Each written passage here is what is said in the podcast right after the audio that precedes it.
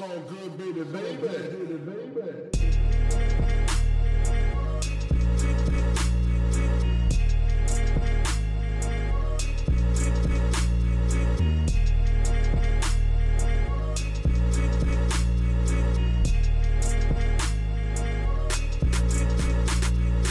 Hallo zusammen, mein Name ist Jan Wehn und ihr hört eine neue Folge vom All Good Podcast. Für diese Ausgabe habe ich mit Sergio gesprochen. Dessen neues Album ist nämlich im Februar erschienen und darüber haben wir uns natürlich genauso unterhalten wie über sein Aufwachsen in der Pfalz. Wir reden über seine musikalische Sozialisation von Bill Kaulitz bis die 12 oder zum Beispiel auch Eminem, darüber, wie er dann mit Freunden aus der Region, darunter zum Beispiel Drangsal, angefangen hat Musik zu machen und dann über Leipzig schließlich nach Berlin gefunden hat. Wir sprechen über die Depressionen von Sergio, über seinen Podcast Mental Mall mit Mia Morgan und eben natürlich auch über sein neues Album. Kleiner Hinweis noch, das Gespräch haben wir bereits im Februar aufgenommen, deswegen wundert euch nicht, wenn es an manchen Stellen auch noch nach Februar klingt. Wenn ihr Lust habt, den Podcast oder die redaktionelle Arbeit von All Good zu unterstützen, dann freuen wir uns darüber sehr. Ihr findet die entsprechenden Links unten in der Beschreibung. Jetzt aber erstmal viel Spaß mit der neuen Folge. So good, baby, baby. Sergio, wie geht's dir? Gut, wie geht's dir? Mir geht's auch gut, danke sehr. Ähm, hätten wir das geklärt, beziehungsweise wir werden sicherlich gleich auch noch ein bisschen mehr über unser, über dein Befinden, auch vielleicht im Laufe der Jahre sprechen. Ja. Ähm, und bevor wir das tun, wie es in diesem Podcast ja eben auch oft der Fall ist, würde ich gerne mit was eher Traurigem beginnen, ähm, nämlich dem Tod von Sophie. Ähm, Mhm. Ich habe äh, einen Tweet äh, geschrieben dazu auch, einen Rest in Power Tweet und äh, du hast den gefaved und ich wusste aber auch vorher schon darum, oder vielleicht habe ich es auch nur erahnt, ich weiß nicht, ob wir jemals drüber gesprochen haben, aber dass du der Musik durchaus auch zugeneigt warst. Liege ich da richtig? Ja, also ich muss zugeben, ich habe es jetzt nie super viel gehört, aber das letzte Album fand ich schon, hat mich auf jeden Fall gecatcht. Und generell, Mhm. das ist halt so ein richtig Icon. Ja, absolut. Wichtige Person, einfach so für die Musik. Ja, für die, für die Popmusik der Jetztzeit, würde ich sagen. Ne? Also das, und das fand ich auch schön, weil direkt, ich glaube, am Samstagnachmittag dann auch ein ähm, Nachruf von Jens Balzer zum Beispiel bei der Zeit Online war und ich auch noch ein paar andere Texte gelesen habe und mich dann, also so traurig das auch war, für mich persönlich, muss ich wirklich sagen, es hat mich echt sehr getroffen in dem Moment, als ich davon erfahren habe. Aber Voll, gleichzeitig habe auch ich mich. so jung. Genau, also genauso alt wie ich auch tatsächlich, 86 Mhm. geboren, 34, aber trotz dieser um, negativen Gefühle, die ich dabei hatte, habe ich mich dann gefreut, dass irgendwie ihr Schaffen, sagen wir mal so in der Nische genauso wie irgendwie im Pop-Mainstream gewertschätzt worden ist dann in diesen Nachrufen. Ich glaube, dann habe ich so ein paar YouTube-Kommentare mir auch angeguckt unter Videos. Das ist ja fast schon sowas wie so ein, ähm, wie sagt man, ein Kondoleszenzbuch, glaube ich, ne? Ähm, wo Leute sozusagen ihre Trauer irgendwie zum Ausdruck bringen. Und ähm, Mhm. da habe ich dann gemerkt, dass es sie wirklich vielen Leuten mit ihrer Musik was bedeutet hat. Und ähm, das war eben schön und schrecklich zugleich. Mhm. Ja, ich verstehe, was du meinst.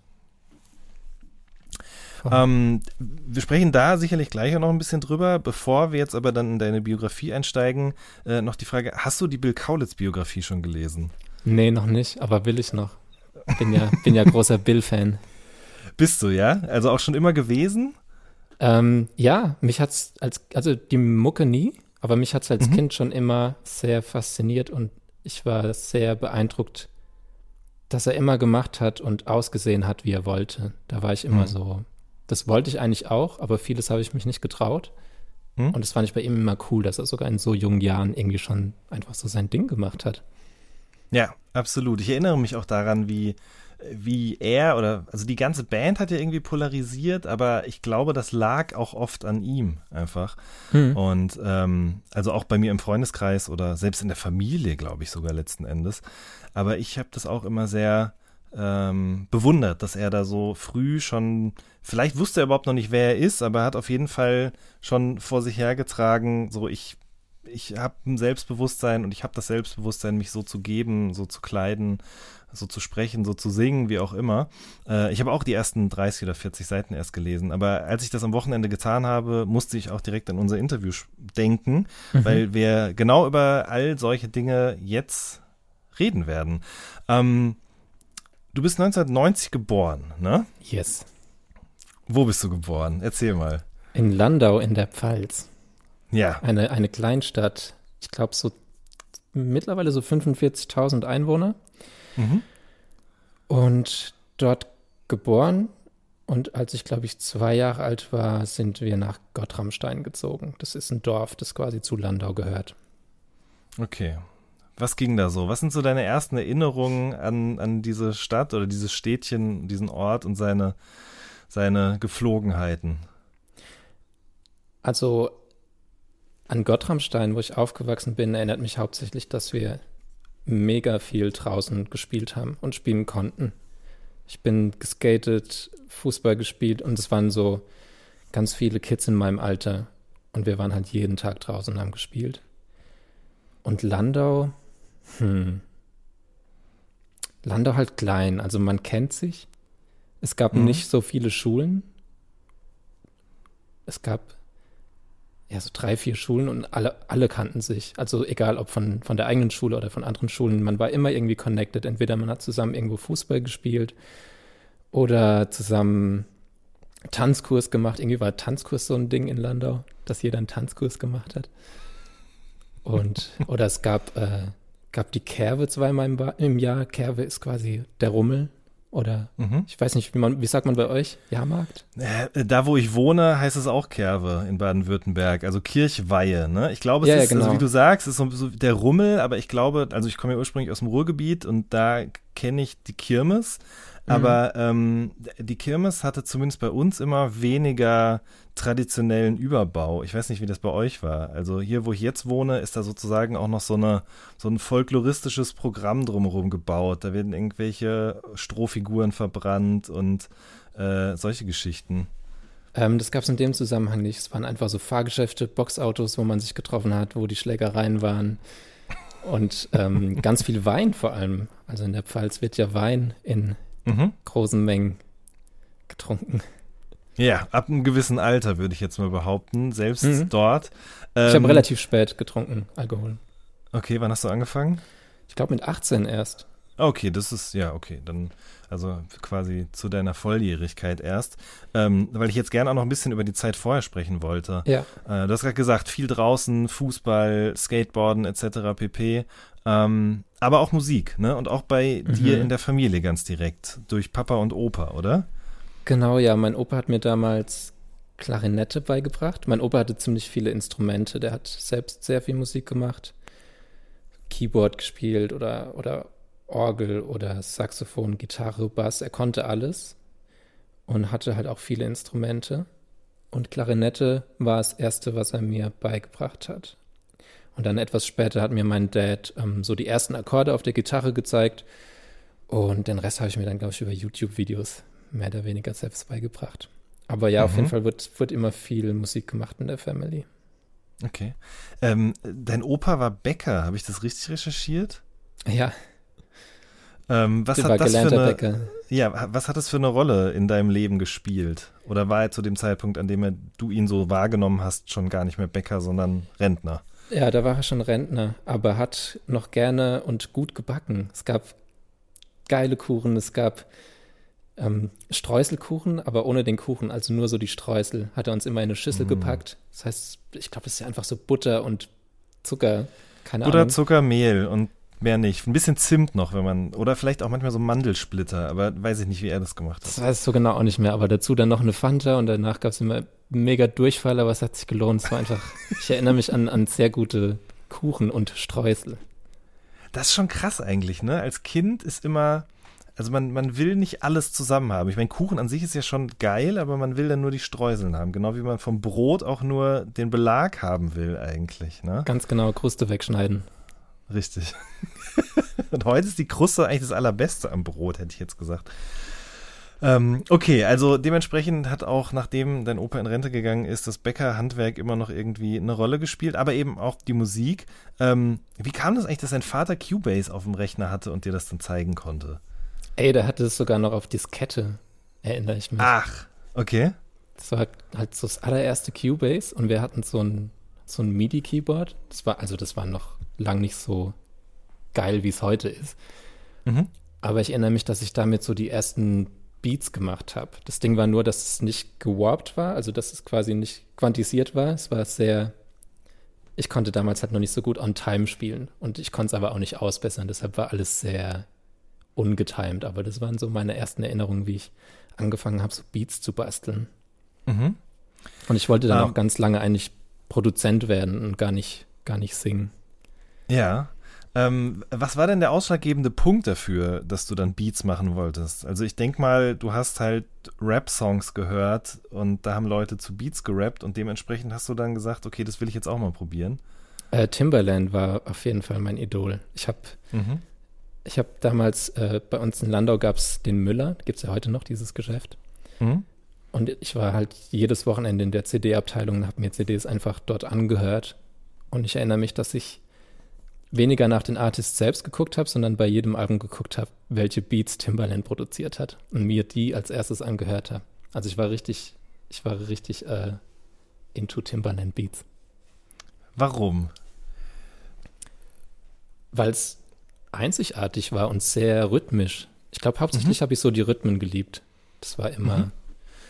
ich weiß gar nicht, wie ich es beschreiben soll, aber ich glaube, die meisten wissen ja so, wie Timbaland Beats irgendwie klingen. Klingen ja heute auch irgendwie immer noch so wie früher, auf eine Art. Richtig? Ja. Ähm, aber hat mich immer gecatcht. Das hatte immer, hatte immer was, ja. Ich glaube, also jetzt, wo ich so drüber nachdenke, es war ja schon ein krasser Kontrast zu einem Beat, auf den ein Eminem zum Beispiel jetzt gerappt hat oder so, ne? Und ich glaube eben auch dieses sehr rhythmische und dann vor allen Dingen auch sowas Perkussives dabei, Shaker, ähm, Mhm. auch super viel übereinander, ineinander, manchmal auch Sounds dann so rückwärts gedreht, was man vielleicht vorher auch noch nicht gehört hat. Also wird mir jetzt in dem Moment auch erst wieder bewusst, Mit seiner Stimme hat er damals- mega viel gemacht. Genau, eben, so, so Beatbox-artige Elemente. Ja. Und, und dann fand ich auch damals immer schon interessant, ähm, die Samples, wo das so herkam, woran er sich Mhm. bedient hat, weil das eben auch gar nichts mit dem zu tun hatte, was man so von anderen Leuten kannte. Ich finde auch Ich das, glaube- äh, sein Ja. Soloalbum, sein erstes, finde ich auch nach wie vor heftig gut und sehr poppig auch.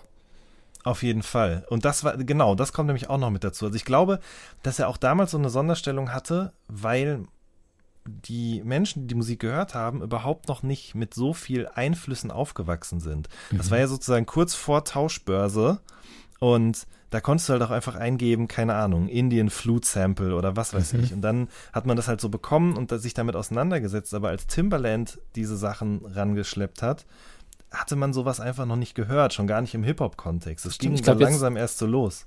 Ich glaube, jetzt, wo du sagst, Indian Flut, soweit ich mich erinnere, war das so der erste Beat, den ich von ihm gehört habe und direkt so war, krass. Mhm. Genau. Und dann andererseits aber eben auch dieses, diese, sagen wir mal, mh, ähm, überhaupt nicht ängstliche Ranschmeiße an den Pop und irgendwie an Mhm. seine Künstler, an seine Sounds und so. Und dann mit Justin Timberlake hat es ja auch irgendwie total gut funktioniert und harmoniert. Und äh, deswegen hatte ich da auch immer schon einen Softspot für, auf jeden Fall. Aber du offensichtlich eben auch. Also du bist hingegangen, hast die äh, Cover studiert, die, die Rückseiten und geguckt, wo in den Credits Timberland steht, ja. Ganz genau. Okay, Und aber er war damals halt wirklich bei jedem Album irgendwo vertreten. eben, der hatte auf jeden Fall einen Run damals, wobei er heute ja auch immer noch irgendwie eine, eine absolute Institution. Ich bin heute nicht mehr so Aber- up to date, was er so macht, ehrlich gesagt. Jetzt gerade macht er natürlich wie viele andere auch so YouTube-Livestreams und baut Mhm. auch Live-Beats. Äh, und das finde ich auch immer schon super interessant, wie er in so mit so drei Handgriffen was erzeugt, was total nach ihm klingt und wo man aber trotzdem irgendwie immer direkt hooked ist und nicht das Gefühl hat, Mhm. okay, habe ich schon 50.000 Mal gehört. Ich meine, es lebt natürlich auch davon, dass er da so sitzt und das dann auch fühlt. Das hat man ja auch schon zigtausend Mal in Oh, irgendwelchen kennst du Videos dieses gesehen. Video von, äh, von der ah, die JC-Dokumentation? Wie heißt die? Äh, oh Gott, das müsste hier, das ist ja sowas, wo, das ich jetzt wieder wissen müsste. Aber ja, habe ich natürlich gesehen. Ich habe den Titel auch vergessen, aber da gibt es doch diese Szene, wo er mit Timbaland im Studio ist und Timbaland, Timbaland ihm so vier, fünf Beats vorspielt. Und ich Mhm. fand jeden geil, Mhm. aber JC ist dann erst so bei ähm, Dirt of Your Shoulder auf einmal. ist er erst aufgewacht, genau. Ja. Da kam das Stankface dann. Äh, Fade to Black hieß die doch, oder? Fade to Black, ja. genau, danke. ja, richtig. Ähm, da kam es dann doch noch. Mm, aber Timbaland war nicht der einzige, den du gerne gehört hast zu der Zeit, oder? Also, weiß ich Ich nicht. war ein huge 12. Eminem-Fan. Also ich war Ja. kranker Eminem-Fan. Ich habe mir alles reingezogen, wo Eminem kam auf MTV. Ich habe letztens, ich habe immer so einmal im Jahr eine Phase, wo ich das alles wieder gucke. So MTV Mhm. Masters mit Eminem.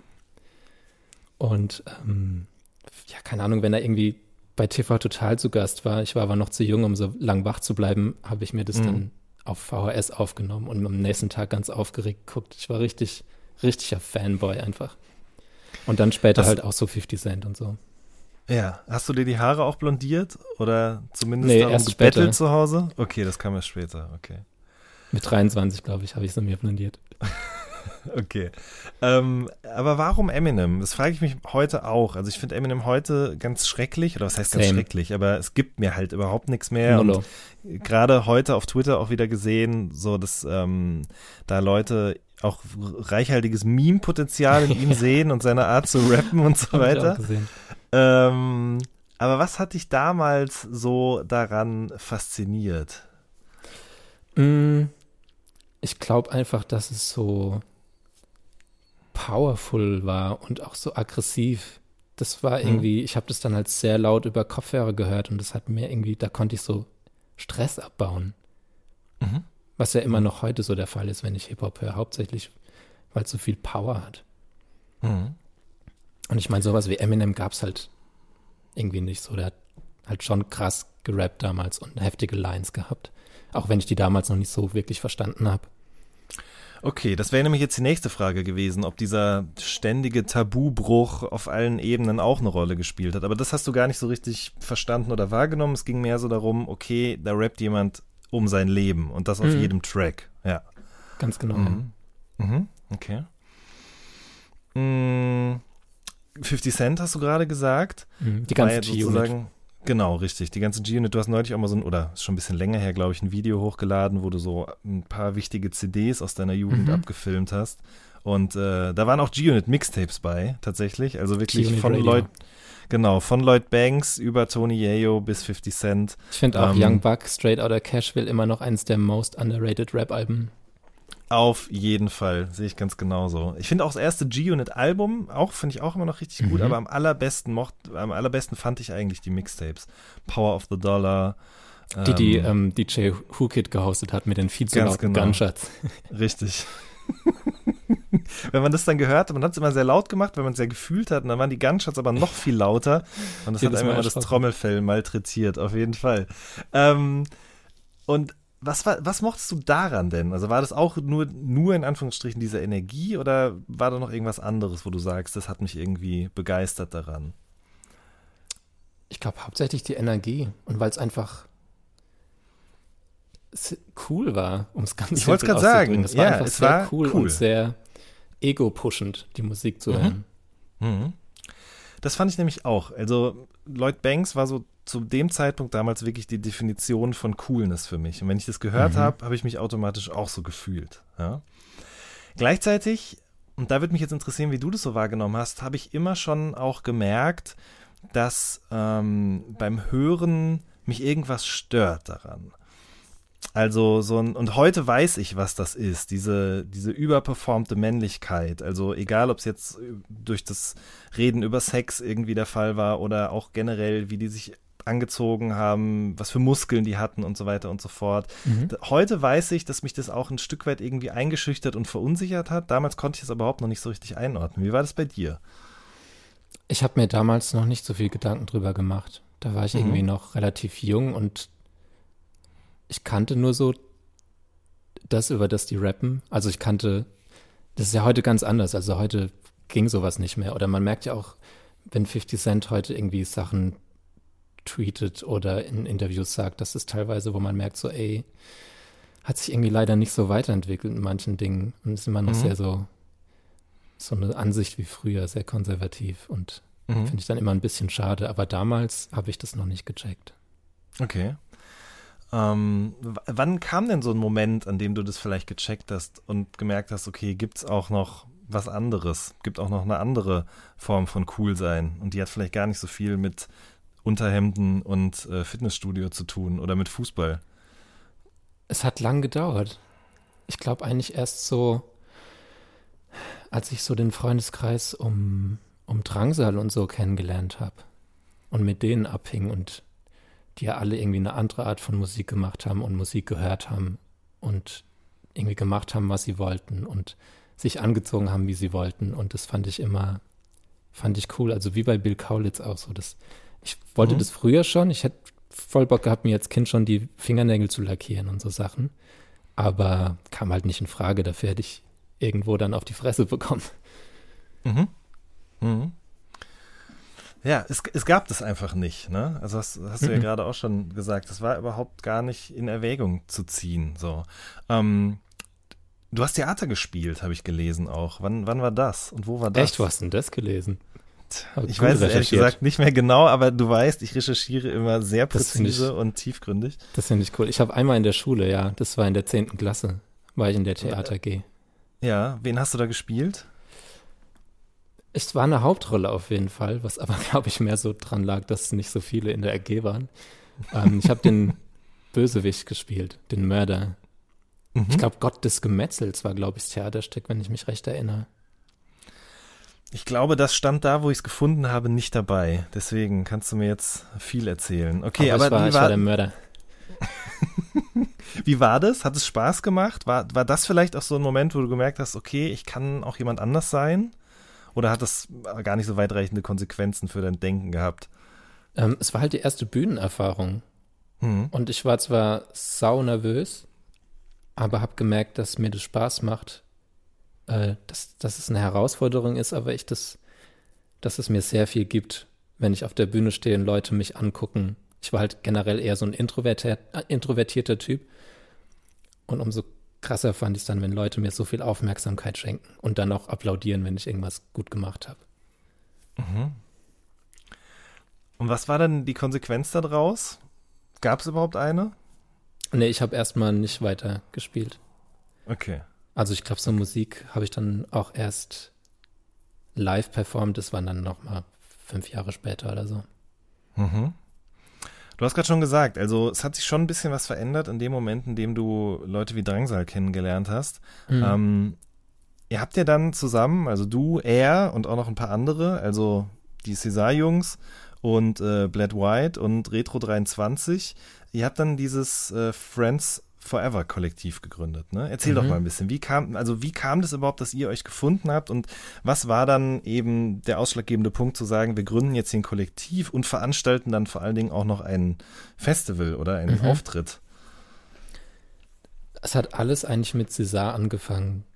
Die hatten damals dann halt auf einmal so einen Hype und wurden immer bekannter. Und also ich kenne die schon seit dem Kindergarten. Und ich fand die Mucke halt auch so nice. Also die haben mich auf jeden Fall auch sehr viel beeinflusst. Und es gab in Landau eben nicht so viele, die so Sachen gemacht haben, wie wir sie gemacht haben oder machen wollten. Und dann war das, ich glaube, es war Philipp von César, der dann die Idee hatte, daraus irgendwie so ein Kollektiv zu machen, irgendwas zu starten gemeinsam. Leider ist es bei dem einen Mal geblieben, aber ich erinnere mich, das Festival war heftig. Es waren irgendwie 600 Leute, so das Kino in Landau, Gloria heißt es, da konnte man halt quasi auch Veranstaltungen machen. Und es war sold out und war krass auf jeden Fall. Mhm. Also du standst auch auf der Bühne da und hast da. Das war mein erster Search You-Auftritt tatsächlich. Mhm. Mhm. Und wie war das? War das so ähnlich wie beim, beim Theaterspielen? Ja, noch ein bisschen Mhm. krasser, weil es halt meine eigene, mein eigenes Werk war quasi, das ich performt habe. Mhm. Nichts Vorgegebenes. Ja. Ähm, Rückblickend war der Auftritt aber furchtbar. ja, aber wer weiß, was passiert wäre, wenn du nicht dort eben in deiner eigenen Heimat oder sagen wir mal in, in einem Rahmen, den du ein Stück weit irgendwie kennst und selbst dir sozusagen aufgebaut hast, diesen Auftritt gespielt hättest. Ne? Hätte ja auch sein können, dass du irgendwie vor drei Leuten irgendwo aufgetreten wärst zum ersten Mal und direkt das Interesse wieder verloren hättest.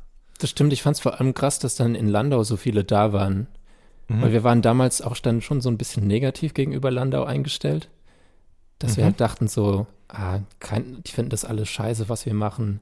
Und dann kamen aber so viele Leute und dann dachte ich halt auch so, okay, anscheinend finden es doch nicht alle scheiße. Und irgendwie war cool, dass so viel da waren. Ähm, wir haben gerade schon Drangsal erwähnt. Wie hast du den kennengelernt? 2013 in Mannheim. Mhm. Ähm, damals haben César oder zwei von denen mit Markus Ganter zusammen gewohnt, der ja heute auch Produzenten-Ikone in Deutschland ist. Für Bossa zum Beispiel, ja. Für Bossa neulich, Äh, ja, für Casper. Genau, genau. Casper, äh, An My Kantereit und äh, Get Well Soon, diverse andere Dinge, auf jeden Mhm. Fall sehr umtriebig, ja.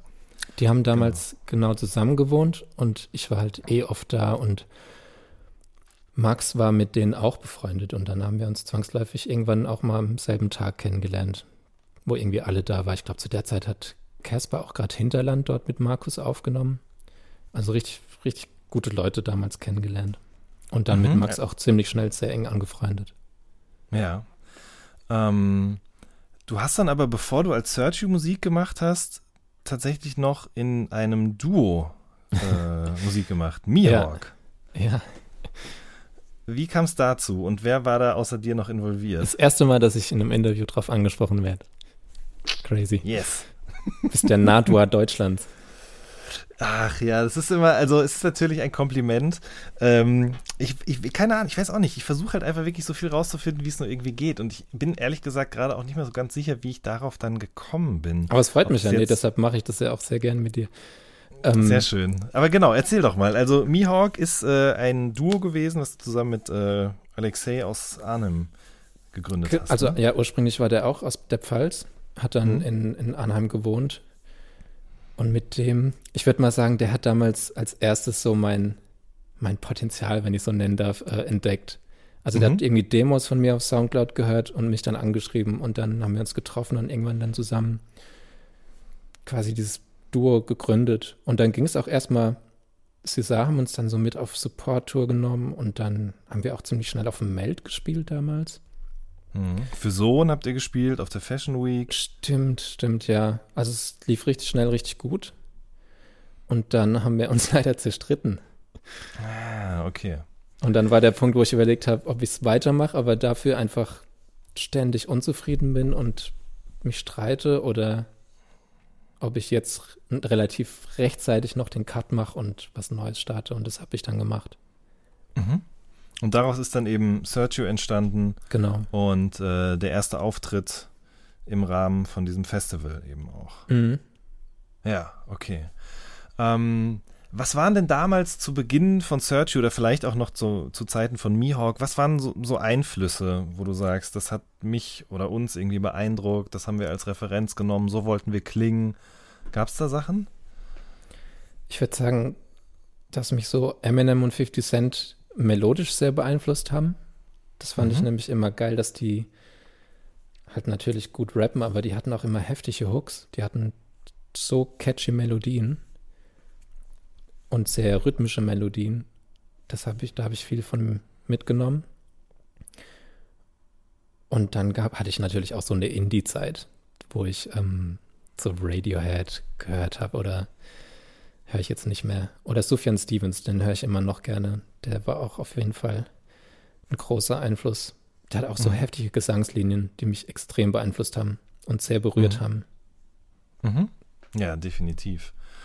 Ähm, okay, so, und dann hast du halt eben solo weitergemacht und hast dann äh, eine erste EP gemacht. Drugs I Did ist, glaube ich, die erste Ja. richtige Sergio-Veröffentlichung, kann man sagen, ne? Stimmt, der gibt's aber, Ähm, glaube ich, nicht mehr. Habe ich gelöscht. Nee, gibt's nicht mehr. Also ich habe sie auch nicht mehr gefunden. Ich habe nur noch eben Interviews gefunden, in denen du entweder darüber sprichst oder darauf Bezug genommen wird. Ähm, wie erinnerst du diese Zeit? Also ich meine, du hast ja gerade selber gesagt, ne? Mihawk war so ein Ding, man spielt äh, im Vorprogramm von größeren Acts, man spielt vielleicht sogar auch mal auf dem Meld und dann startest du nach so einem kleinen Hype, sage ich jetzt mal, nochmal komplett alleine. Wie hat sich das dann angefühlt, diese erste EP zu veröffentlichen? Gut. Es hat, ich konnte machen, was ich wollte. Es, die Musik hat geklungen, wie ich wollte. Es hat mir eher gut getan, auch wenn ich nochmal von Null starten musste. Aber das war auch jetzt so rückblickend. Klingt irgendwie krass, was wir gemacht haben mit Mihawk, so Meld gespielt und Sohn supported. Aber Meld zum Beispiel war damals, war einer der schlimmsten Auftritte, die ich in Erinnerung habe. Weil wir Okay. da irgendwie drin gespielt haben, wo vorher eine Lesung war und da waren dann 20 Leute, die da standen. Und Die ganzen Bücherwürmer waren da, ja. Genau, also das irgendwie klingt's geiler, als es letztendlich war. Mhm. Und außerdem ging es mir zu der Zeit auch so schlecht. Ich, zu der Zeit konnte ich mich wirklich über nichts wirklich freuen. Okay. Und als ich mit Search You angefangen habe, ähm, hat mir das Bock gemacht. Es hat mir viel mehr gegeben. Ähm, wenn du sagst, mir ging es so schlecht, dass ich mich eigentlich eh über nichts freuen konnte, nehme ich jetzt mal an, dass du da mit Depressionen dann zu kämpfen hattest mhm. zu dem Zeitpunkt. Ähm, wann, wann ging es los? Oder wann hast du gemerkt, okay, mir geht es irgendwie anders als noch vorher und ich, genau wie du gerade sagst, so ich kann mich über schöne Dinge, die eigentlich schön sein sollten, irgendwie nicht mehr richtig freuen. Mhm. Rückblickend schon als Teenie, aber mhm. da hatte ich das Wissen über Depressionen und so Sachen einfach noch nicht. Also ich glaube, so wirklich bewusst war es mir dann mit 20 circa. Mhm. Mhm. Und dann Musik als Search You zu machen, hat dir dahingehend geholfen? Mm, ach, ist immer schwierig zu sagen, was letztendlich geholfen hat. Da spielt ganz vieles mit.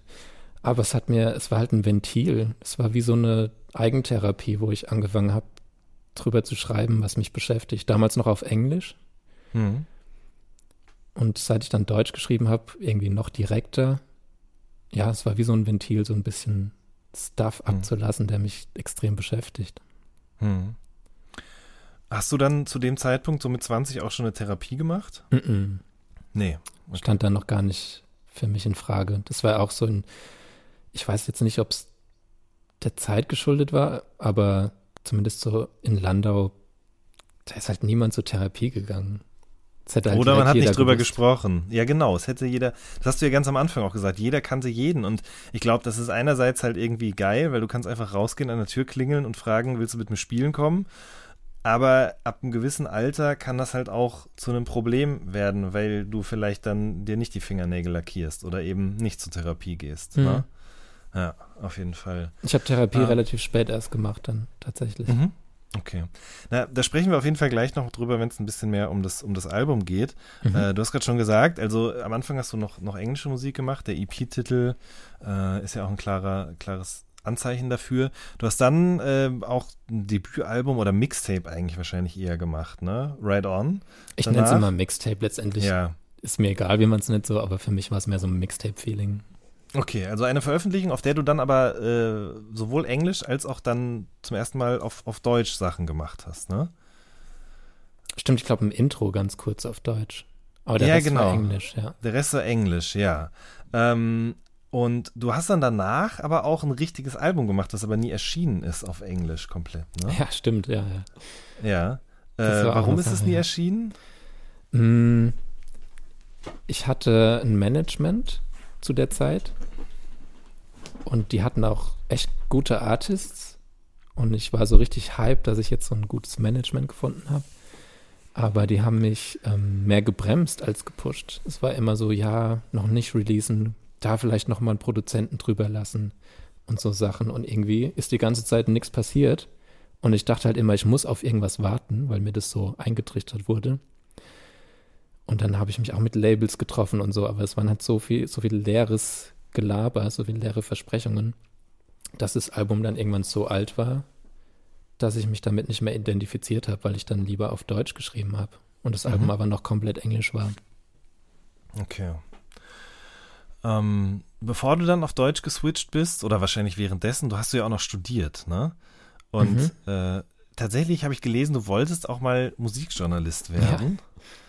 Äh, also während du diese Musik gemacht hast, wie hat sich dieser, dieser Wunsch entwickelt, Musikjournalist zu werden und dann Germanistik zu studieren?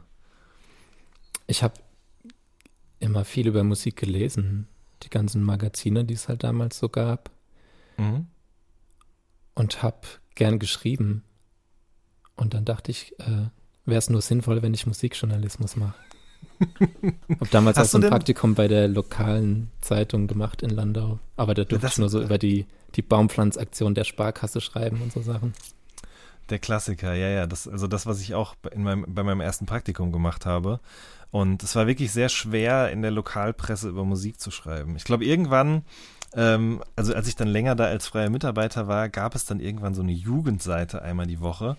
Und da konnte man dann auch mal über Musik was veröffentlichen, aber da konnte ich natürlich auch schlecht irgendwie das neueste Bushido-Album rezensieren, sondern es musste irgendwie auch für, für, für Menschen sein, die vielleicht sich nicht nur für Rap interessieren. Musstest du das dann immer so richtig ähm, so cool in Anführungszeichen schreiben?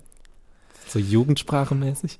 Mm, Nee, das nicht, das nicht. Aber ich musste halt über Robbie Williams schreiben und nicht über Bushido. Also, aber Hm, mm, ja, aber das fand ich auch okay, weil eigentlich mochte ich Robbie Williams auch immer gerne, schon zu Take That Zeiten und auch danach solo. Und ähm, habe aber das von meinen Freunden zum Beispiel nie so nach außen tragen können, weil Mhm. die waren halt eher so 50 Cent, Bushido und so weiter und so fort. Aber ich fand immer, das war gute Popmusik, genauso wie, keine Ahnung, Kylie Minogue oder so zum Beispiel auch. Voll. Und das war immer, ähm, das konnte ich halt mit niemandem teilen. Und insofern hatte ich da so ein Ventil, einmal die Woche irgendwie über neue äh, Popmusik schreiben zu dürfen. Okay, ja, das Aber ja, aber es war, also wie du sagst, ne, das war wirklich so eine der wenigen Ausnahmen. Der Rest war wirklich so Lokalpolitik und genau, Baumpflanzaktion der Sparkasse, Open-Air-Gottesdienste. Taubenzuchtverein. ähm, hast du denn dann darüber hinaus, also nachdem du da ein Praktikum gemacht hast, irgendwo musikjournalistische Sachen auch veröffentlicht? Nee. Also erst später über das Diffus Magazin habe ich mal zu Travis Scott mal einen Artikel gemacht und Mhm. noch irgendjemand. Hab vergessen, was der zweite Artikel war.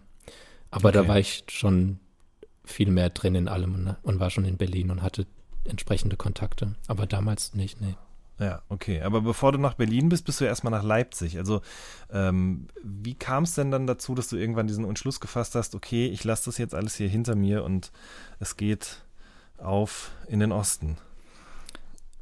Mir ging's extrem schlecht und ich dachte, alle Probleme lösen sich damit, wenn ich umziehe. Was letztendlich halt nicht der Fall war.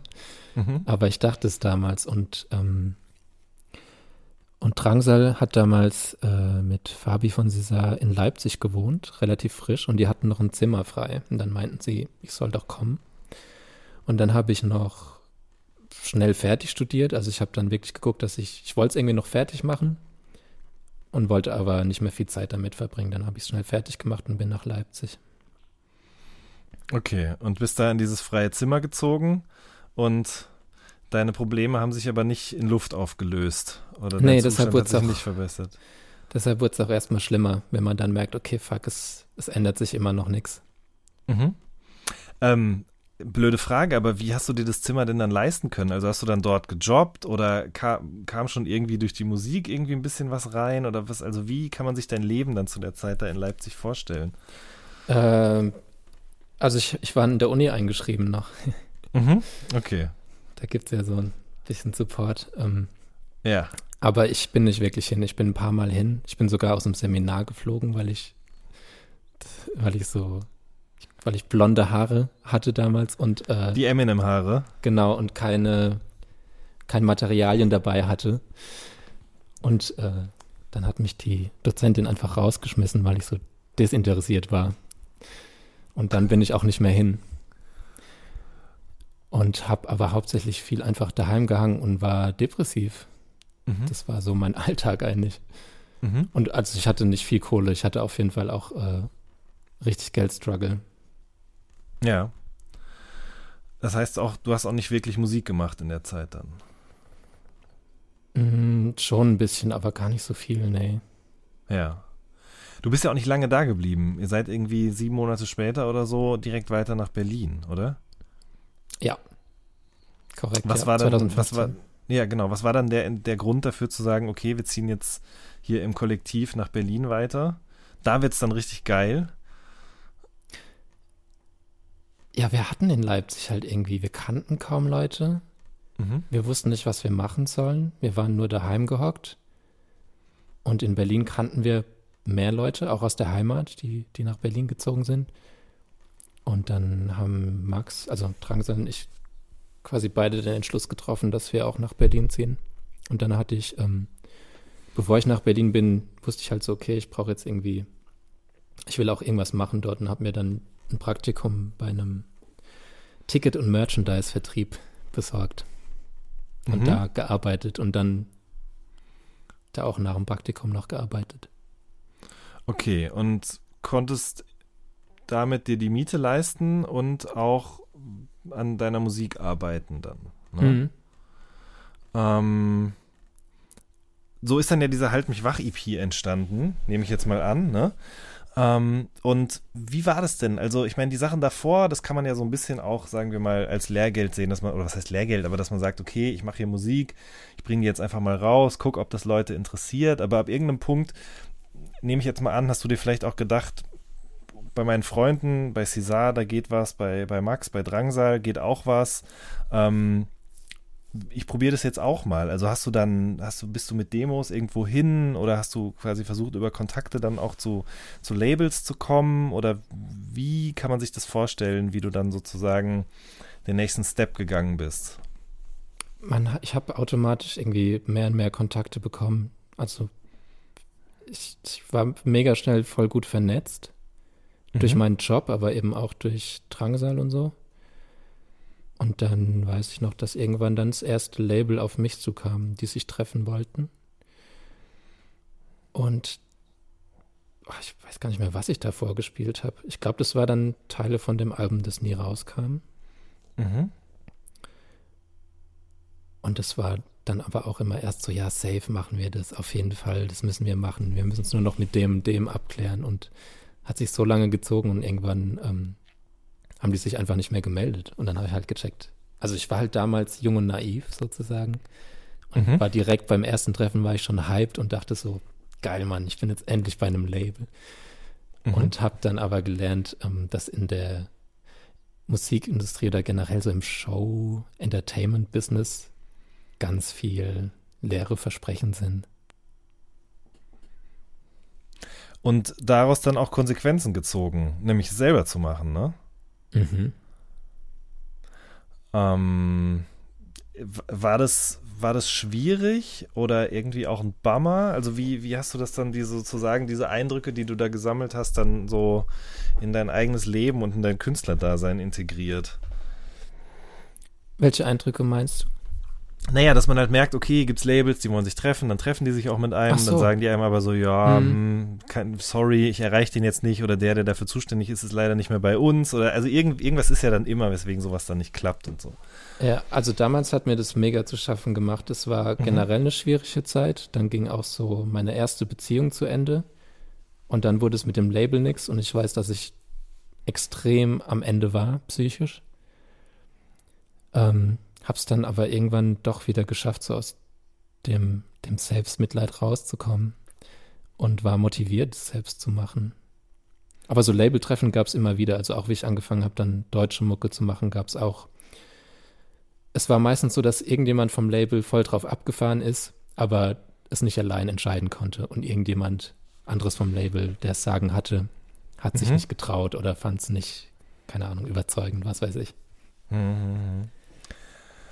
Ähm, was hat sich denn an deiner Kunst dann verändert, als du aufs Deutsche geswitcht bist? Also, ich, ich würde jetzt mal vermuten, es ist irgendwie dringlicher geworden, beziehungsweise du hast noch mehr ähm, oder mehr on point artikulieren können, was dich bewegt, was du empfindest und so. War das der Fall? Wie nochmal? Sorry. Ähm, also, was hat sich dadurch verändert, dass du angefangen hast, auf Deutsch Musik zu machen, in, de, in, in deiner Kunst, in deinem Songwriting? Hat sich da was verändert? Auf jeden Fall, es war direkter. Mhm. Was ich immer ziemlich äh, funny fand, war, dass ich auf Deutsch ja erstmal so über die gleichen Themen gesungen habe wie auf Englisch. Auf Mhm. Englisch hat mich nie jemand auf Texte angesprochen, erst auf Deutsch. Und Ja. ich dachte immer so, hä, da habe ich doch aber auch auf Englisch schon drüber gesungen. Also die Leute konnten es auch, hatten, waren viel näher dran an, an den deutschen Lyrics.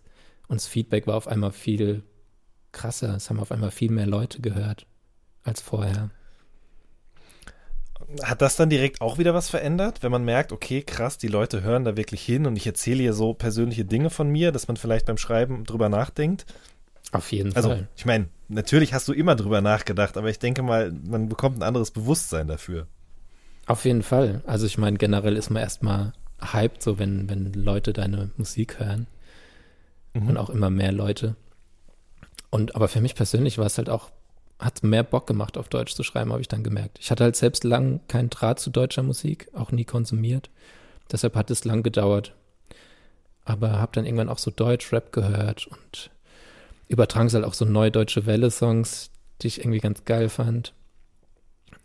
Und dann habe ich gemerkt, dass, auf, dass ich mich auf Deutsch ja viel besser ausdrücken kann und auch mit Worten besser umgehen kann, weil es halt meine Muttersprache ist. Mhm. Und die Konsequenz aus all dem war dann alles, was ich habe, oder? Also erst Okay. halt mich wach, genau. Und Mhm. dann alles, was ich habe, ja. Mhm. Ähm, du hast dann zu der Zeit, also ich meine, zu der Zeit müssen wir uns doch irgendwann kennengelernt haben, oder? Ich meine, 2018 ist es gewesen. Ja, das war, war nach der EP, als ich mit Rockstar auf Tour war. Genau, richtig. Ähm, In Frankfurt im Zoom. Genau, in Frankfurt im Zoom war das und ich habe das damals gesehen, also ich kannte dich vorher nicht, ich wusste nur, dass du damit auf Tour kommen wirst und mich hat es sofort sehr beeindruckt, weil ähm, ich glaube, es kamen halt verschiedene Sachen zusammen. Also einerseits das Musikalische, ich fand irgendwie, das war musikalisch so so ein Mix aus Dingen, die mich irgendwie schon immer interessiert haben, die ich aber so in Kombination mit deutscher Sprache noch nie gehört habe. Also sehr viel RB, aber auch nicht das, was man sich klassisch als RB vorstellt, sondern irgendwie auch so ein bisschen Zukunftsmusik mit reingemischt, sage ich mal, und dann aber eben auch diese sehr, sehr direkten, überhaupt nicht großartig verklausulierten Texte, die du dann aber auch, finde ich, immer mit so einer sehr besonderen ähm, Emotionalität und Verletzlichkeit auch vorgetragen hast, wenn man das so sagen kann.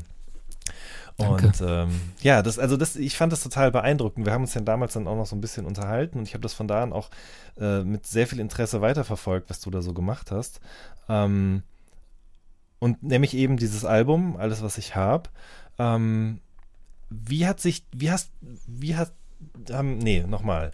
Wie wurde das denn dann aufgenommen? Also jemand, der diese Art von Musik in deutscher Sprache macht. Gab es da Leute, die sich dafür interessiert haben? Oder gab es da auch wieder Labels, die gesagt haben, oh, lass uns mal treffen, vielleicht können wir ja zusammenarbeiten? Wie war so das Feedback auf dieses Album? Weil ich würde behaupten, dass du zu dem Zeitpunkt ja auch nochmal deutlich mehr ähm, Aufmerksamkeit bekommen hast. Mhm. Äh, Labels habe ich, glaube ich, mit einem gesprochen.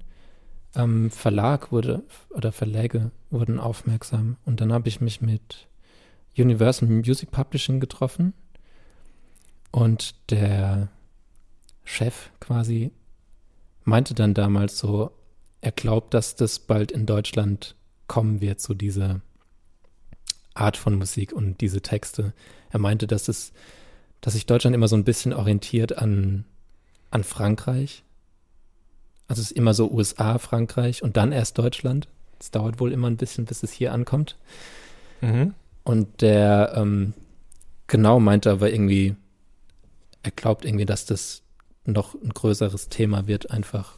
Und dann habe ich, habe ich auch bei, beim Verlag gesigned. Mhm. Und damit dann die Möglichkeit bekommen, nochmal anders an deiner Musik zu arbeiten? Also Auf jeden Fall. bisschen- Ich habe dann halt ja. einen Vorschuss bekommen und war dann irgendwie auch so das erste Mal in meinem Leben irgendwie finanziell für eine Weile beruhigt und safe Aha. und habe dann hauptsächlich an Musik gearbeitet und davon jetzt quasi auch das Album, das jetzt kommt, finanziert. Mhm. Mm, Und du hast ja nicht nur das Album gemacht, über das wir jetzt gleich auch noch sprechen werden, sondern auch den Podcast mit mir. Also du hast vorher auch schon mal einen Podcast gemacht. Wie kam Ja, es stimmt. eigentlich? Also kein Thema hast du ja als aller, allerersten Podcast Mhm. gemacht, ne? Ähm, wie, wie bist du überhaupt das, auf das Podcast gekommen und was hat dann letzten Endes dazu geführt, dass du gesagt hast, okay, ich mache jetzt mit mir zusammen hier diesen Mental Mall Podcast? Auf Podcast gekommen bin ich tatsächlich durch Rockstar, als Mhm. ich eben mit ihm auf Tour war. Ich hatte, ich glaube, ich habe vorher echt nie Podcast gehört, erst als er mich gefragt hat, ob ich mit ihm auf Tour gehe. Ich kannte ihn damals auch ehrlich gesagt noch nicht wirklich und habe dann aber gemerkt, okay, der Typ, den kennen Leute und habe dann geguckt, was er so macht und habe äh, mir dann auch die Podcasts angehört und das fand ich irgendwie cool und dann haben wir auf Tour halt auch über das Podcasten geredet und dann dachte ich, probiere es einfach mal aus, weil keine Ahnung, das kostet ja nichts wirklich so. Mhm. Und dann habe ich ein paar Folgen gemacht und dann habe ich die eine Folge mit Mia gemacht oder so eine Doppelfolge, wo wir ganz viel über Therapie und so geredet haben und das Feedback darauf war relativ groß. Mhm. Also Leute haben geschrieben, sie finden es voll gut, dass wir über so Themen reden und so. Und dann habe ich Mia gefragt, ob sie Bock hätte, so in die Richtung einen, einen festen Podcast zusammen zu machen. Und das haben wir dann gemacht zusammen mit dem Diffus-Magazin. Mhm. Shoutout Diffus an der Stelle auf jeden Fall. Shoutout Torben und Diffus. Ganz genau, Shoutout Torben. Ähm, okay, aber ich denke mir mal, also wenn man den Podcast hört, dann bekommt man schnell auch den Eindruck, okay, ihr labert jetzt auch nicht einfach nur drauf los. Ne? Also die Folgen haben ja schon immer spezifische Themen, ihr habt oft Genau. auch Gäste. Also wie, wie geht ihr an so eine Podcast-Folge ran? Recherchiert ihr oder ladet ihr euch erst einen Gast ein und guckt dann, worüber man mit dem sprechen kann? Wie entsteht so eine Mental Mall-Folge? Ich glaube, erstmal haben wir über Themen geredet, wo wir selbst relaten konnten. So über Mhm. Borderline, weil Mia und ich davon beide betroffen sind und über ja noch so quasi so Teilsymptome, die auch zu Borderline gehören. Und dann wollten wir aber auch nicht immer zu ernste Themen und wollten dann auch mal einfach so zum Beispiel das Influencer Live und die Psyche, da haben wir dann eine Influencerin eingeladen. Oder wen hatten wir denn noch? Elif hatten wir. Mhm, stimmt, über äh, toxische Beziehungen. Mhm. Dann äh, Anne Löhr hattet ihr auch da. Genau, ja. Eine Fand ich auch super. Ja, es hat auch, war auch echt richtig interessant. Und, und Youngblood, gut, Youngblood hat dann, mir ist halt riesen Youngblood-Fan und dann kam irgendwie die Anfrage, ob wir Bock hätten, mit dem Podcast zu machen. Dann waren wir so, ja, safe. Mhm. Und ich will Bill Ä- Kaulitz irgendwann. Ja, das muss auf jeden Fall passieren. Also, Hast du den das schon Buch mal interviewt? Äh, ne, ich habe ihn schon mal gesprochen, aber nicht, nicht vor der Kamera, sondern, äh, sagen wir mal, für, für interne Dinge. Mhm. Ähm, ja, toller Mensch, einfach so. Also einfach eine krasse Persönlichkeit, sehr viel Charisma. Man, man hört ihm einfach sofort sehr, sehr gerne zu. So. Glaub und, ich. Äh, und er erzählt ja auch sehr, sehr gerne. Und ich finde auch die Tonalität des Buches jetzt wirklich, also, das ist einfach er, so wie das da steht. Und, ich ähm, lese es. Ja, ja, das, das muss auf jeden Fall, das musst du auf jeden Fall lesen. Wie gesagt, ich habe äh, oft beim, beim Reinschauen schon an dich gedacht am Wochenende. Cool. Ähm, wie war denn, also du hast schon gesagt, ne? Also der Podcast, den du mit Mia gemacht hast, oder die Doppelfolge, die kam extrem gut an. Aber mh, wie ist denn das Feedback jetzt auf diesen, diesen Podcast, den ihr dann daraus resultierend gestartet habt? Also der Zuspruch dafür, dass ihr solche Themen dort besprecht. Ich würde jetzt mal meinen, das interessiert schon viele Leute, oder? Ja, es sind, also wir teilweise sagen wir auch so, Leute können uns DMs schicken zu irgendwelchen Themen. Äh, Das Feedback war heftig, also sehr viel extrem Liebe und emotionale Nachrichten, sodass Leute sagen, dass ihnen das wirklich unheimlich hilft, dass Leute drüber reden, dass sie sich nicht so alleine fühlen. Mm, teilweise auch mal krasse Nachrichten, wo ich dann nicht so wusste, wie mit umgehen weil ich, keine Ahnung, also wir sagen ja auch immer, wir sind keine ExpertInnen, wir sind, wir können Leuten jetzt nicht wirklich helfen, wir können halt drüber reden so, aber unsere, unsere, was wir tun können, ist ja irgendwie auch begrenzt und deshalb gibt es dann manchmal auch so Nachrichten, wo man so ein bisschen ist, oh, uff, weiß ich jetzt nicht, was zurückschreiben, Mhm. aber überwiegend echt super schöne, ergreifende Nachrichten.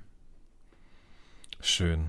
Ja, ich glaube, also da, wo wir es vorhin schon mal von hatten, ähm, da hat sich auch ein bisschen was getan, so in der Außenwahrnehmung, ne? Also, dass Mhm. mentale Gesundheit irgendwie äh, immer öfter thematisiert wird, in der Musik selbst, über die Musik hinaus, auch jetzt in allen anderen Bereichen, dass Menschen halt ganz offen sagen, ja, ich mache eine Therapie und das hat mir extrem geholfen mit Mhm. was auch immer ich halt eben gespürt habe, so. Das siehst du ähnlich, ne? Ja, also wie gesagt, es ist immer noch Luft nach oben, aber es geht Mhm. safe in die richtige Richtung. Mhm. Und was hat es auch für dich verändert, so regelmäßig mit Mia diesen Podcast zu machen und über solche Dinge, die einen selber betreffen und vielleicht auch andere betreffen, zu sprechen? Man merkt einfach, dass es mega Sinn macht, zu reden drüber, Mhm. was einen beschäftigt. Ich tue mir damit im Privatleben teilweise immer noch schwer. so mit engen Leuten drüber zu reden, was mich beschäftigt. Das kann ich witzigerweise irgendwie öffentlich ein bisschen besser. Mhm. Ähm, aber ja, ich merke immer, wie gut es tut. Egal, wem man es erzählt. Also ob es jetzt in Therapie ist oder mit, mit Friends drüber redet oder in einem Podcast. Es ist einfach, man kann irgendwie was loslassen. Und verdrängen ist halt irgendwie schlimm. Das habe ich sehr lange gemacht. Sachen verdrängen und unter den Teppich kehren. Aber bringt nichts. Nee, weil irgendwann kommt es wieder hoch, ne? Mhm. Jetzt werde ich gerade angerufen. Warte mal kurz. Mhm. Jetzt aber alles auf einmal. Hunde bellen, wird angerufen. Ich hab Warte Zeit. mal. Wie mache ich das denn jetzt? Kennst du dieses Meme, wo dann beim iPhone diese, diese vier Dinger sind? Diese drei Möglichkeiten hier, annehmen, halten und so. Ich schwöre, ich, ich habe die ganze Zeit drauf geguckt und wusste nicht, was ich drücken sollte. Aber passt schon. Ähm, ja, es bringt nichts, das unter den Teppich zu kehren, weil irgendwann wird es immer in der einen oder anderen Weise quasi wieder hochkommen, ne? Ja. Ähm, wie war das denn bei dir? Wir haben es vorhin schon mal kurz angerissen.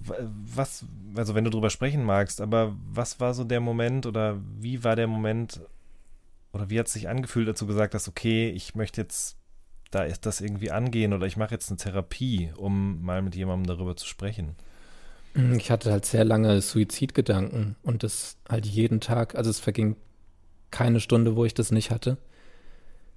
Und die dissoziativen, schweres Wort, Zustände haben halt zugenommen, dass immer das alles sehr unwirklich wirkt und alles sehr fern und nicht real und wie so ein Traum, wie so ein Watte gehüllt. Und ich einfach nicht Mhm. mehr bei der Sache war. Also das habe ich teilweise halt immer noch, dass ich dann Mhm. auch sehr schnell so abschweife. Aber das war zu der Zeit so krass, dass ich das halt nicht mehr wollte. Und dann habe ich Therapie gemacht, die mir leider, es war ein bisschen weird. Also ich hatte erst so eine, ich war erst bei so einem Typ, der mir vermittelt wurde, der das quasi der Rentner war und das gemacht hat, der aber Mhm. Pfarrer war. Und das Ding ist halt, ich bin null religiös. Ich bin da wirklich nur hin, weil ich so verzweifelt war und irgendjemand zum Reden gebraucht habe. Und der konnte mir aber nicht weiterhelfen. Dann hat der mich weiter vermittelt an so einen richtigen Therapeut, wo ich dann quasi zu einer offenen Sprechstunde war. Und das war so, das war eine richtig gute Stunde. Nur konnte ich nicht bei dem auch wirklich Therapie machen, weil der keinen Platz mehr hatte. Und das ist halt immer das Ding, wenn man keinen Platz findet, ist man schnell demotiviert. Und man muss ja eigentlich relativ viel selbst machen, dass man einen Platz kriegt. Und wenn es Mhm. einem scheiße geht, fehlt einem halt die Motivation, jetzt rumzutelefonieren, dies, das. Und dann habe ich eine Weile wieder nichts gemacht und dann wurde es wieder schlimmer und dann war ich beim Therapeut, der, der leider scheiße war. Mhm. Aber das war auch so das erste Mal, dass ich quasi auf Papier Diagnosen gelesen habe. Und das war dann irgendwie auch nochmal krass, das so zu lesen. Hm. Und ähm, leider hat es aber nichts gebracht bei ihm. Das, um ihn geht es ja auch in dem einen Song. Genau, das dachte ich mir jetzt schon, dass das da auf diese Situation dann eben anspielt. Aber du sagst schon, es war dann das erste Mal, dass du auch Diagnosen gelesen hast und also vielleicht eben daraus die Konsequenz, dass du irgendwie eher wusstest, was mit dir los ist als vorher, wo einfach nur irgendwie Gefühle da waren? Oder also was hat diese Diagnose und das auf einem Zettel zu lesen, hat das irgendwas verändert? Ja, Diagnosen sind immer so äh, zweigeteilt. Auf der einen Seite fühlt man sich erstmal schlechter und mit der Zeit aber besser, weil man es Mhm. irgendwie ein bisschen besser greifen kann. Ich meine, Diagnosen sind generell sehr schwierig, weil die werden ja Mhm. als in der ersten Stunde schon gestellt. Und manchmal ist es aber nicht so klar ersichtlich, was es ist. Also die erste Diagnose war dann quasi ähm, nur Teilsymptome von dem größeren Ganzen. Aber Mhm. ich meine, das kann, das ist ja klar, dass man das irgendwie in der ersten Stunde als Therapeutin auch nicht direkt alles checken kann. Nee, klar, ja. Ähm, mit was bist du denn diagnostiziert worden, wenn du drüber sprechen magst? Also als erstes mit bei dieser freien Sprechstunde mit ähm, Borderline-Persönlichkeitsstörung Mhm. habe ich dem nächsten Therapeut aber nicht gesagt. Der Ich glaube, bei ihm war es dann eher so Depression und Suizidalität, was aber halt Teile von Borderline sind. Hm. Und dann beim dritten Mal, weiß ich gar nicht mehr, da war es dann nochmal irgendwelche Teilsymptome, irgendwelche anderen. Also es war immer ein bisschen was anderes quasi. Okay, aber im Kern das Gleiche, oder?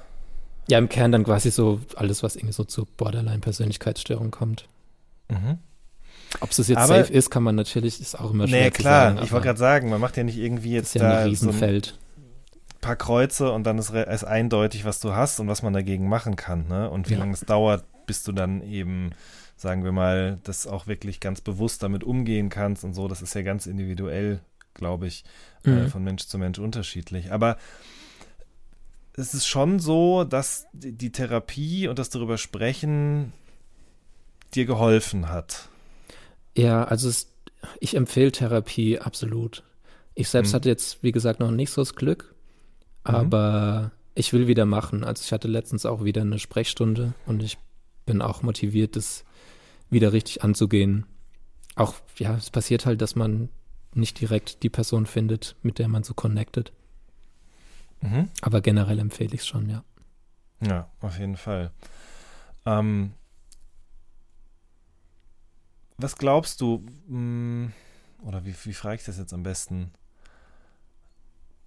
Aber das, was du vorhin erzählt hast, zu Beginn, da wo du groß geworden bist, ich glaube, das lässt sich ja auf sehr, sehr viele ähm, Gegenden oder generell auf Milieus übertragen. Ja? Mhm. Also dieses Fußballclub ähm, oder auch, weiß ich nicht, auf dem Skateplatz zusammen rumhängen, Mhm. vor allen Dingen in so Jungsgruppen. Ähm, da spricht man ja nicht über sowas. Nope. Ähm, und ich- also ich empfinde das aus heutiger Perspektive so, dass das schon auch echt ein krasses Problem ist, dass alles, was irgendwie mit Gefühlen zu tun hat, ähm, von anderen Jungs oder Männern als unmännlich gesehen wird. Und Mhm. dementsprechend wird man direkt ausgelacht oder man wird im Zweifel sogar aus der Gruppe auch ausgestoßen. Und weil man das natürlich nicht riskieren will in einer Zeit, in der man sich gerade so super unsicher fühlt und überhaupt nicht weiß, wohin mit sich und seinen Ideen von sich selbst, dass man das halt direkt vermeidet. Und das ist, da, da sind wir dann wieder an diesem, an diesem Teppichproblem quasi, ne? Also man, man unterdrückt es und irgendwann will es halt irgendwo wieder raus. So, Voll, und teilweise weiß man es ja auch einfach nicht, wie es eigentlich sein kann. Also ich erinnere mich, ich hatte so für Boys die gleichen Gefühle wie für Girls, Mhm. aber damals gab es für mich halt nur entweder straight oder gay. Dass es da noch was zwischendrin gibt, das Wissen hat mir einfach gefehlt. Voll. Und dann kommt ja noch mit da dran ge äh, geknüpft, dass wenn man dann gay ist, dann ist es halt sofort auch erstmal schlecht. Ja, ja, voll. Ne? Weil da, da da wird, werden auch die wenigsten kommen und sagen, ja, es ist überhaupt kein Thema, ist doch schön, dass du zu deinen Gefühlen stehst und so, sondern ja, dann verpiss dich mal dahin. Also ja, genau, richtig. Also man wird einfach extrem alleingelassen damit und ich glaube, dass es halt ein riesengroßes Problem ist, dass nicht von Anfang an irgendwie darüber gesprochen wird, ähm, wie man sich fühlt und dass man irgendwie auch auf offene Ohren stößt bei seinen Freunden. Oder man geht ja schon gar nicht davon aus, dass man auf offene Ohren stoßen könnte. Kann ja auch sein, dass dann in solchen Gesprächen irgendwie sogar rauskommt, dass vielleicht ganz viele deiner Freunde ähnliche Gedanken, Ängste und so weiter haben, aber man, man schließt direkt kategorisch aus und macht es mit sich aus oder macht es halt ga, mit gar niemandem aus. Ja. Ja, das Auf geht meistens Fall. schief. Richtig. Und ähm, ich habe aber Rap auch immer als etwas kennengelernt, wo das halt eigentlich nicht ging. Ne? Also Mhm. einerseits ist genau, wie du es vorhin erzählt hast. Also Rap war für mich immer was, was mich hat cool fühlen lassen, äh, was mir irgendwie Selbstbewusstsein ge gegeben hat, um vor der Tür ähm, auch zu bestehen, sage ich jetzt mal so, in der echten Welt. Gleichzeitig habe ich aber da in Texten oft auch Dinge gehört, von denen ich gedacht habe, na, das sehe ich jetzt aber nun nicht so. Oder wenn ich das hier von jemandem höre, zu dem ich aufschaue, dann stellt das mein eigenes Weltbild, was aktuell sehr fragil ist, irgendwie ja doch krass in Frage. Ja. Ähm, hast du das auch so empfunden im Nachhinein? Also wir hatten es ja vorhin schon mal ganz kurz davon, da hast du gesagt, eigentlich eher nicht, aber wenn du jetzt so heute darauf guckst, wie, wie toxisch oder wie ähm, wenig supportive war denn auch so Rap-Musik, die ja doch sehr von Männlichkeit lebt für dich damals? Also ich erinnere mich an die Situation zwischen Eminem und Elton John. Mhm. dass ich das so geil fand, dass Eminem mit Elton John auftritt. Mhm. Das hat mich auf jeden Fall sehr berührt. Aber so dieses ganze Faggot-Gelaber und so, das, damit habe ich mich einfach nicht beschäftigt. Das habe ich einfach hingenommen, wie es war. Mhm. Also ich Ja. habe mich damals echt nicht so viel mit auseinandergesetzt und und wie gesagt, selbst, ich konnte ja selbst viele Gefühle, die ich hatte, absolut nicht zuordnen oder haben für mich keinen Sinn gemacht. Deshalb habe ich das immer eher von mir weggeschoben. Mhm. Mhm. Mm, Aber jetzt auf dem Album beschäftigst du dich sehr viel mit all diesen Dingen, habe ich das Gefühl. Ne? Also was heißt, habe ich Mhm. das Gefühl? Man, man bekommt es ja mit. Die Stücke handeln von ganz unterschiedlichen Dingen und ich finde, machen das auf eine sehr, sehr schöne, manchmal auch traurige Art und Weise natürlich. Ähm, hattest du, als du dann angefangen hast, an dieser Platte zu arbeiten, irgendwie auch die Idee, ähm, okay, das soll ein Album werden, auf dem es viel eben auch um meine mentale Gesundheit und sowas geht. Also ist es sozusagen vielleicht sogar auch aus dem Podcast heraus entstanden? Oder wie, wie ist überhaupt dieses Album so entstanden? Wie ist es zustande gekommen? Also ich fange meistens immer so an, dass ich gar nicht an ein Album denke, dass erstmal so Songs entstehen und dann merkt man irgendwie, Ich kann ja meine Spur muten, während du erzählst, aber du hörst ihn halt auch, ne? Ja, egal, Nee, jetzt ist er schon Problem. wieder direkt, wieder zur Haustür und wartet den Briefträger ab. Ich habe halt so viel bei Amazon bestellt, das ist die Scheiße.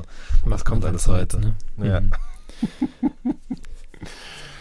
Also Ähm, du, äh, genau, ja. Ja, dann sind nach und nach Songs entstanden, wo ich gemerkt habe, die passen gut zusammen, kann ich ein Album draus machen. Und generell wollte ich auf jeden Fall so direkt wie möglich sein. Also ich war auch die, das letzte Album und, letzte, und die erste EP schon persönlich, aber ich hatte immer das Gefühl, da geht noch ein Step mehr. Ich kann es noch direkter sagen, was ich fühle. Und das wollte ich damit irgendwie erreichen Mhm. Und wirklich so alles sagen, auch wenn, wenn ich dann drauf angesprochen werde und wenn Leute dann extrem viel über mich wissen, aber das wissen sie auch zum Beispiel durch den Podcast. Mhm. Heißt das, dass du dann auch mehr Zeit in das Schreiben investiert hast als vorher? Oder kritischer drangegangen bist mit diesem Vorhaben? Also lyrics-mäßig bin ich ähm, relativ schnell. Mhm. Ich fange Songs immer so an, dass ich mir eine Gesangsmelodie über Akkorde ausdenke und das schon so in Silben oder so einzelne Worte, die ich verbauen will. Und meistens ähm, schreibe ich die erste Strophe und ein Refrain immer direkt durch und nehme die auf. Und für die zweite Strophe lasse ich mir dann nochmal Zeit. Mhm. Aber es ging relativ schnell, also ich würde jetzt gar nicht sagen. Ich glaube, was ich dieses Mal mehr gemacht habe, war mir Reime aufzuschreiben, Mhm. die mich irgendwie, die mir meistens nachts eingefallen sind, die ich dann schnell ins Handy notiert habe, die ich irgendwie zusammenbringen wollte. Halt so Reime, die ich jetzt noch nicht so oft gemacht habe oder die man noch nicht so oft gehört hat. Okay, und dann am nächsten Tag quasi geschaut, okay, was sind da für Reimschemata oder was sind da für, für Wörter, die gut klingen miteinander und wie kann ich die jetzt dann in, in einen Text verbauen? Mhm, Und es hatte meistens immer was mit Psyche zu tun. Mhm. Mhm. Und äh, wie ist es mit der Musik gewesen? Hat das länger gedauert dieses Mal oder ist es auch ähnlich schnell passiert? Teils, teils. Also erst dachte ich ja, das Album wäre schon im Februar fertig. Mhm. Und dann kam Corona. Mhm. Und dann wollte ich nicht direkt releasen, weil ich irgendwie erstmal gucken wollte, was die Situation halt, was passiert so, ob es Sinn macht oder nicht. Und dann habe ich schnell gemerkt, dass ich mit zwei, drei Songs nicht zufrieden bin. Und dann haben wir über die Zeit der Lockdowns haben wir dann noch zwei, drei Songs gemacht und die ausgetauscht. Mhm. Aber generell würde ich sagen, war es Tempo, wie immer. Okay. Wenn du wir sagst, wen meinst du dann? Dich und Lukas Äh, Luca. nehme ich an. Luca, Ja, äh, Luca, Seifert. genau, richtig. Genau, mit dem habe ich die meiste Zeit, also es waren noch mehr Leute involviert, aber das war so die Person, mit der ich vor Corona wirklich fast jeden Tag halt abhing und Musik gemacht habe, ja. Mhm. Berkan ist auch mit drauf, ne? Ja, das, äh, Wie kam das? ich nehme für Miri, für Cash Miri, Miriam Davutwandi, die hat ja den Podcast äh, Danke gut. Mhm. Empfehlung an der Stelle. Auf jeden Und- Fall. Shoutout. Miri und ich sind befreundet und ich, ähm, ich nehme den Podcast auf und schneide den und mache so die Audio-Production. Und einige der Folgen haben wir in dem, in den, wie heißen die, About Studios, wo auch diese Rap-Sessions sind? Above Ground. Above Ground, genau. Ja. dem Studio heißen die Studios auch so? Heißen die Studios dann Above Ground Studios? Die Session Nee. heißt aber so. Ja. Du, ja, genau, das meine ich auf jeden Fall. Okay, Dort haben wir ja. dann die ersten Folgen aufgenommen. Und in diesem Studiokomplex hat auch Berkan sein Studio. Und dann habe ich zwangsläufig Berkan kennengelernt. Und Mhm. dann auch irgendwie so random auf dem Bergmann-Kiez ein paar Tage später nochmal getroffen. Und wir haben uns voll gut verstanden. Und ähm, dann habe ich ihn gefragt, ob er Bock hätte, mir beim Song zu helfen. Und dann hing ich zwei Tage bei ihm im Studio und wir hatten richtig gute Zeit. Schön. Ja, ist auf jeden Fall ist sehr schön geworden. Ähm, der Song mit Mia auch. Also generell, ich mag einfach die, die, die Stimmung der Platte, auch wenn mitunter wirklich sehr, ähm, sehr schwere Dinge angesprochen werden, eben wie zum Beispiel äh, Suizidgedanken oder eben auch der Song mit Mia dreht sich ja eben auch um Depressionen und ähm, ist aber in der Art und in der Art und Weise der Ansprache ja irgendwie doch auch sehr, ähm, wie nennt man das denn? Also aufmüpfig ist das falsche Wort, aber ich glaube, du weißt, was ich meine. Also Mhm. ist sozusagen bis hierhin und nicht weiter. Ist halt schon sehr selbstbewusst und empowernd in der Art und Weise, wie er das eben tut. Ähm, dazu kommt, glaube ich, so ein bisschen auch das, was du gerade schon gesagt hast, dass äh, das Texteschreiben sehr, sehr schnell geht. Dadurch entsteht für mich auch so eine gewisse Nähe. Also nicht, dass ich das schlecht finde bei anderen Künstlern, die lange oder länger und vielleicht auch mit anderen Menschen zusammen über ihre Texte drüber gehen. Da hört man schon oft raus, dass es eben mm, sehr poliert, aufpoliert worden ist, aufgehübscht worden ist mitunter eben auch. Aber die Sachen hier sind sehr, sehr direkt und sehr, sehr nah, fast schon wie eine Art vertonte Sprachnachricht auf eine Art. Weißt du, was ich meine? Also das war so, so eine Assoziation, die ich hatte. Und ähm, ich musste gerade auch so schmunzeln, als du gesagt hast, meistens passiert es so, dass ich dann irgendwie eine, eine, ähm, eine, eine Melodie habe, die ich so vor mich hinsumme und vielleicht schon mit einzelnen Wörtern ausstatte. Weil was mir schon immer aufgefallen ist in deiner Musik, ist, dass sie viel mit so Elementen aus Chören und gesummten äh, Melodien irgendwie äh, arbeitet, die ja dann in den meisten Fällen von dir ko kommen, nehme ich auch an, oder? Die Chöre meinst du? Mhm. Ja. Und dieses Gesummte und so Sachen, das ist halt, ich glaube, das ist echt so der Eminem-Einfluss. Eminem hat so oft auch so im, im Hintergrund Sachen, Melodien gesummt und so. Stimmt. Das klang, ich fand das immer so geil und war immer ein bisschen sad, dass die so im Hintergrund waren, die Sachen. Stimmt, jetzt wo du es sagst, ja. Zum Beispiel Fall. bei Eight Mile, wenn er quasi in der Szene im Bus ähm, Lose Yourself schreibt, Mhm. summt er auch so Mhm. die Melodie. Und ich war so hin und weg davon. Deshalb wollte ich das auch immer so in Songs reinbringen. Einfach so, dass nicht immer was gesagt werden muss, dass manchmal auch einfach nur so vor sich hingesummt quasi. Wahnsinn. Mir fällt gerade der Titel nicht ein, aber da ich kein Eminem-Fan bin, ist mir das auch egal. Aber hier Guess Who's Back, Back Again, Tell a Friend und so, da kommt ja auch immer Ja, die ja, ganze ja. Zeit im Hintergrund immer, wird immer gesummt und, und tatsächlich, wenn man die Linie dann jetzt noch weiter zieht, dann ist das ja bei Timberland nichts anderes. Ja, Da der hat ja auch sich- vorhin hat sich auch von, in jedem ne? Song irgendwas.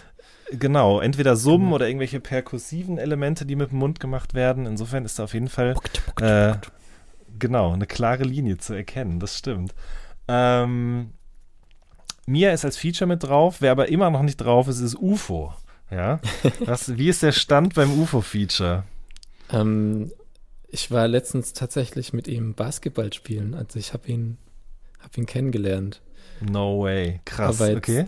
Musikalisch jetzt noch nicht connected. Aber ich kenne, Okay. ich, ein Freund von mir quasi ist mit ihm befreundet, arbeitet mit ihm zusammen. Mhm. Und dadurch war ich dann irgendwie so in der Basketball-Crew dabei. Und ja, haben uns gut verstanden. Ich habe ich hab spielerisch abgeliefert. Das ist schon mal sehr gut. Auf jeden Fall. Sozusagen als Vorarbeit, äh, dass man da vielleicht nochmal drauf irgendwann zurückkommen kann, ja. Hey Uwe, ich war der, der die Rebounds immer geholt hat. Jetzt versuche ich gerade eine geschickte Überleitung von Basketballspielen über Duschen hin zu Gesichtspflege hinzubekommen. Ich schaffe es nicht so ganz. Aber worüber wir natürlich auf jeden Fall auch noch sprechen müssen, ist neben der Musik und deinem Werdegang und deinen Einflüssen und ähm, den Inhalten, ist eben auch der Inhalt ähm, des Albums, beziehungsweise was sozusagen zum Album noch dazu geliefert wird. Es ist nämlich, du träumst schon sehr, sehr lange davon und hast dir diesen Traum dann jetzt erfüllt, ein eigenes Skincare-Produkt, was es zum yes. Album dazu gibt, ja. Ähm, also erzähl doch mal vielleicht erst, wie kam das überhaupt dazu, dass du dir das so lange schon gewünscht hast und wie ist es dann zustande gekommen? Also ich bin großer Skincare-Fan. Ich habe irgendwann angefangen, so ganz viel Skincare-Videos von Vogue und so zu gucken und Harper's Bazaar. Und habe dann auch immer selbst so neue Produkte gekauft und so variiert geguckt, was ist meine Routine. Die hatte dann irgendwann zwischenzeitlich, glaube ich, mal so sieben, acht Steps. Ich habe es wieder ein bisschen abgespeckt. Aber okay, erzähl mal. Also zumindest mal die, die Grundsteps, erzähl doch mal. Na, also erstmal ein Cleanser. Die, okay, weil die meisten Leute würden ja denken, okay, Skincare heißt halt eben einfach eine Feuchtigkeitscreme morgens und abends. Aber Nein. there's more to it. Ja. Das ist erst der Schluss. Ähm, erstmal ein Cleanser. Also ich habe da so einen Schaum mit so Grüntee-Extrakt. Dann Vitamin C Serum. Das ist mein Fave eigentlich. Es brennt so ein bisschen, mhm. aber hält die Haut sehr jung und strafft. Dann habe ich teilweise noch so Zinkserum benutzt. Das mache ich jetzt gerade nicht mehr. Dann ähm, ähm, ähm, ähm, ähm die Feuchtigkeitscreme. Zwischendurch noch ein Toner. Wie gesagt, es hat immer variiert. Also momentan mache ich Cleanser, dann Vitamin C Serum und dann Feuchtigkeitscreme und manchmal noch extra Augencreme. Und es gibt mir einfach sehr viel, so diese Routine gerade so morgens und abends mhm. so eine Routine zu haben, tut mir gut. Ja, das glaube ich. Ähm, war das denn auch ein Weg, der dahin geführt hat? Weil ich würde jetzt mal behaupten, es gibt ja auch Leute, die ganz unterschiedliche Hauttypen haben und nicht alles, also ich weiß es jetzt nicht, ne? Aber dass jedes Vitamin C-Serum auch für jede Haut geeignet ist oder jeder Cleanser für jeden Hauttyp, weil das würde ich jetzt mal annehmen, ist nicht so, oder? Nee, da muss man immer rumprobieren. Also ich habe auch mhm. viel rumprobiert, was meine Haut am besten tut. Mhm. Und ich glaube, so muss man das machen. Deshalb auch, bevor man sich meine Creme holt, erstmal die Inhaltsstoffe angucken. Und gucken, yeah. ob man die alle verträgt auch. was ist denn da drin? Nee, es ist natürlich, aber ja. ähm, es sind zum Beispiel auch so ein paar Duftstoffe. Mhm. Und manche reagieren auf Duftstoffe. Ja, was ist drin? Zitrus, Mandelöl? Jojobaöl. Ey, ich, ich muss ihn mal auswendig lernen, ich weiß es nicht. Auswendig. Vitamin E ist noch drin auf jeden Fall. Und vor allen Dingen ist es ohne äh, Parabene, Silikone und äh, noch irgendwas, ne? Und komplett genau. vegan auch. Ja. Genau, und ohne Tierversuche, das war mir sehr wichtig. Mhm. Also ich konnte die Inhaltsstoffe nicht komplett selbst raussuchen, weil dazu müsste ich in tausender Stückzahlen produzieren.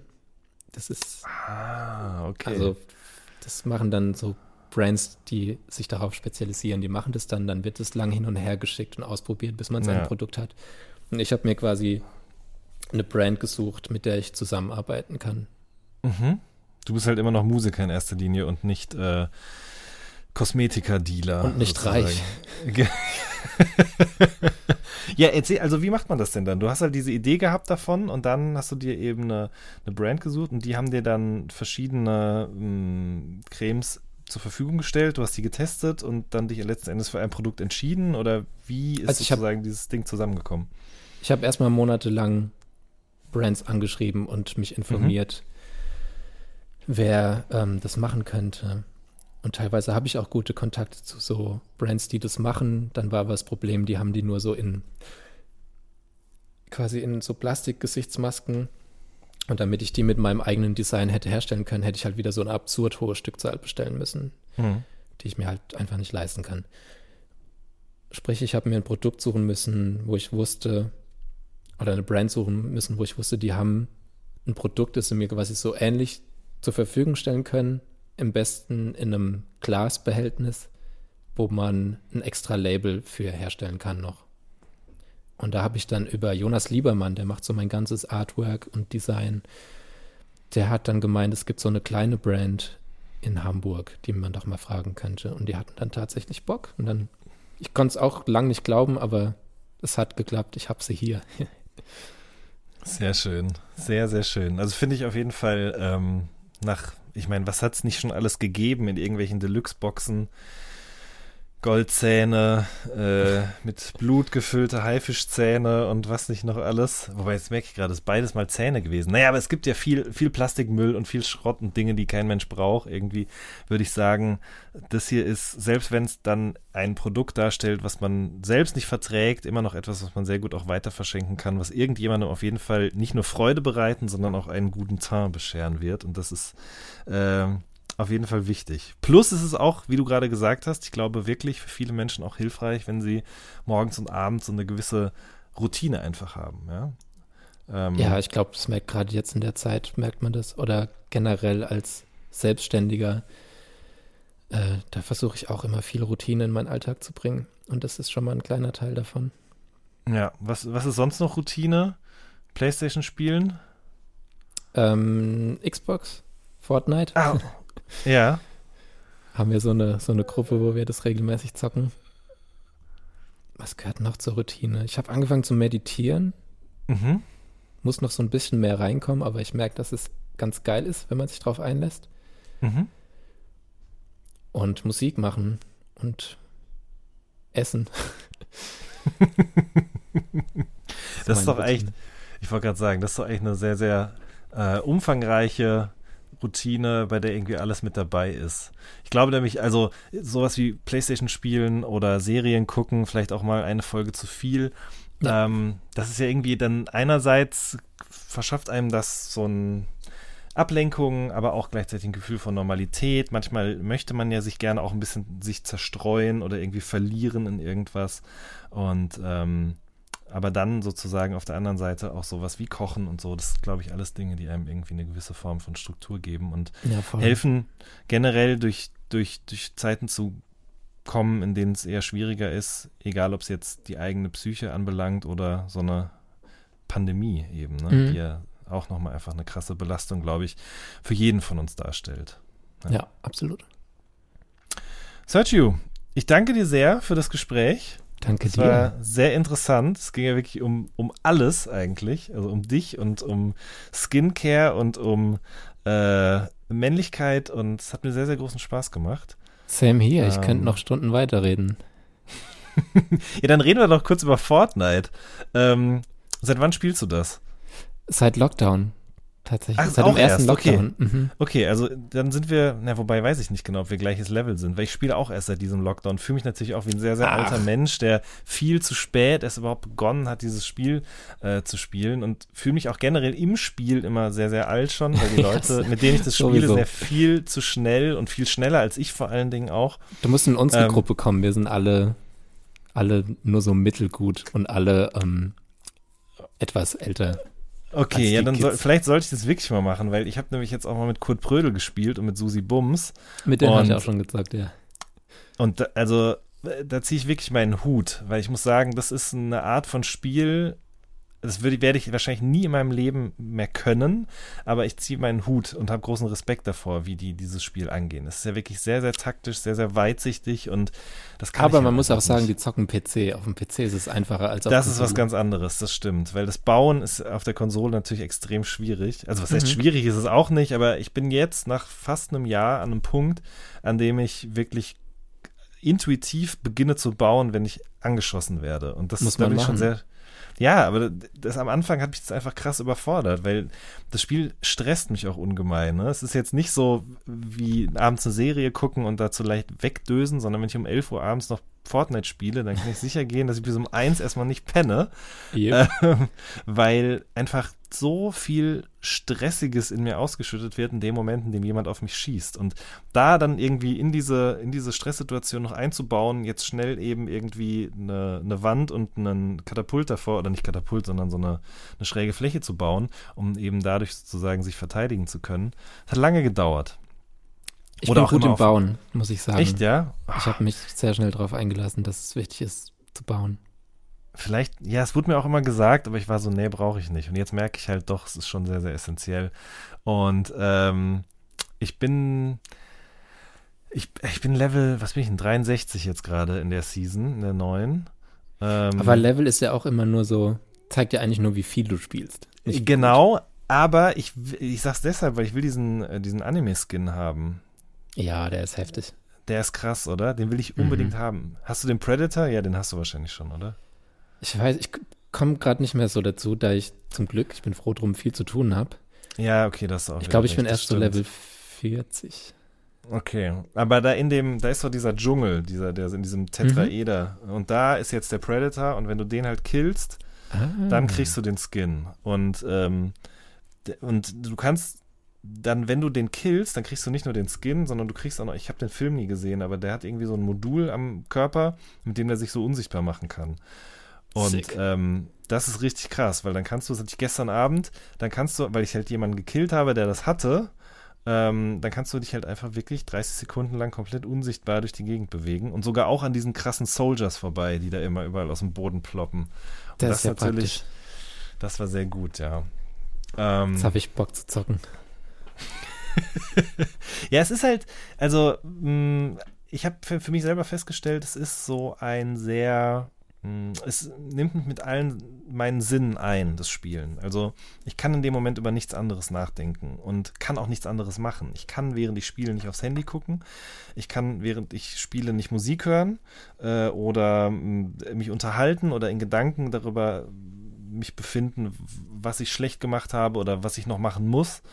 Und ähm, deswegen habe ich irgendwie durch dieses Videospielen einfach so ein, weiß ich nicht, also mir tut es echt gut, einfach mal so weg zu sein von allem, was mich sonst runterzieht und beschäftigt. So, deswegen, Ist so, ja. bin- Was ich bei Ja. uns noch ganz schön finde, wir haben halt so einen, einen Sprachchat quasi, da sind, keine Ahnung, Drangsal, Max Rieger, Torben von Diffus Mac, Mhm. Mia etc. sind da dabei und das ist halt wie so ein, ein Treffen, ein regelmäßiges Treffen, Ja. auch wenn es nur online ist. Ganz genau. Und es ist auch dann nicht immer so tiefgründige Gespräche, sondern einfach manchmal auch nur Austausch von Banalitäten. Und ähm, das ist, glaube ich, auch gerade jetzt in dieser Zeit wirklich sehr, sehr wichtig. Das stimmt. Und nicht Ja. Cyberpunk spielen. Hast du Sollen wir darüber noch eine Stunde reden? Ja, komm. Also, du hast gespielt auch, ja? Ich war Oder so nicht Ich habe ja, gespielt? ich habe eigentlich habe ich nur eine Switch. Ja. Und ähm, dann habe ich einen Freund gefragt, der, ich weiß, der hat ein Xbox, spielt aber nie, ob er mir die ausleihen würde für Cyberpunk. Und dann habe ich mir die geliehen, habe mir Cyberpunk geholt, am ersten Tag, wo es gab, gezockt und war so, hä, warum sieht denn das so scheiße aus? Also Mhm. Xbox One. mhm, mhm. Und das sieht ja wirklich aus wie PS3, nicht mal wie PS4. Und dann, ähm, das Gameplay fand ich irgendwie okay, aber es, es sah so furchtbar aus und war so verbuggt und habe dann noch mit anderen Leuten, die es gezockt haben, geschrieben und alle waren so, ey, das ist saudreist. Und dann habe ich es, glaube ich, zwei Tage später auf Ebay vertickt. Ich hatte den Gedanken auch, ehrlich gesagt, es zu verkaufen. Also optisch war es okay. Ich habe ja eine PlayStation 5, dementsprechend sieht es halt Okay, wirklich ja. einfach ganz gut aus. Ja.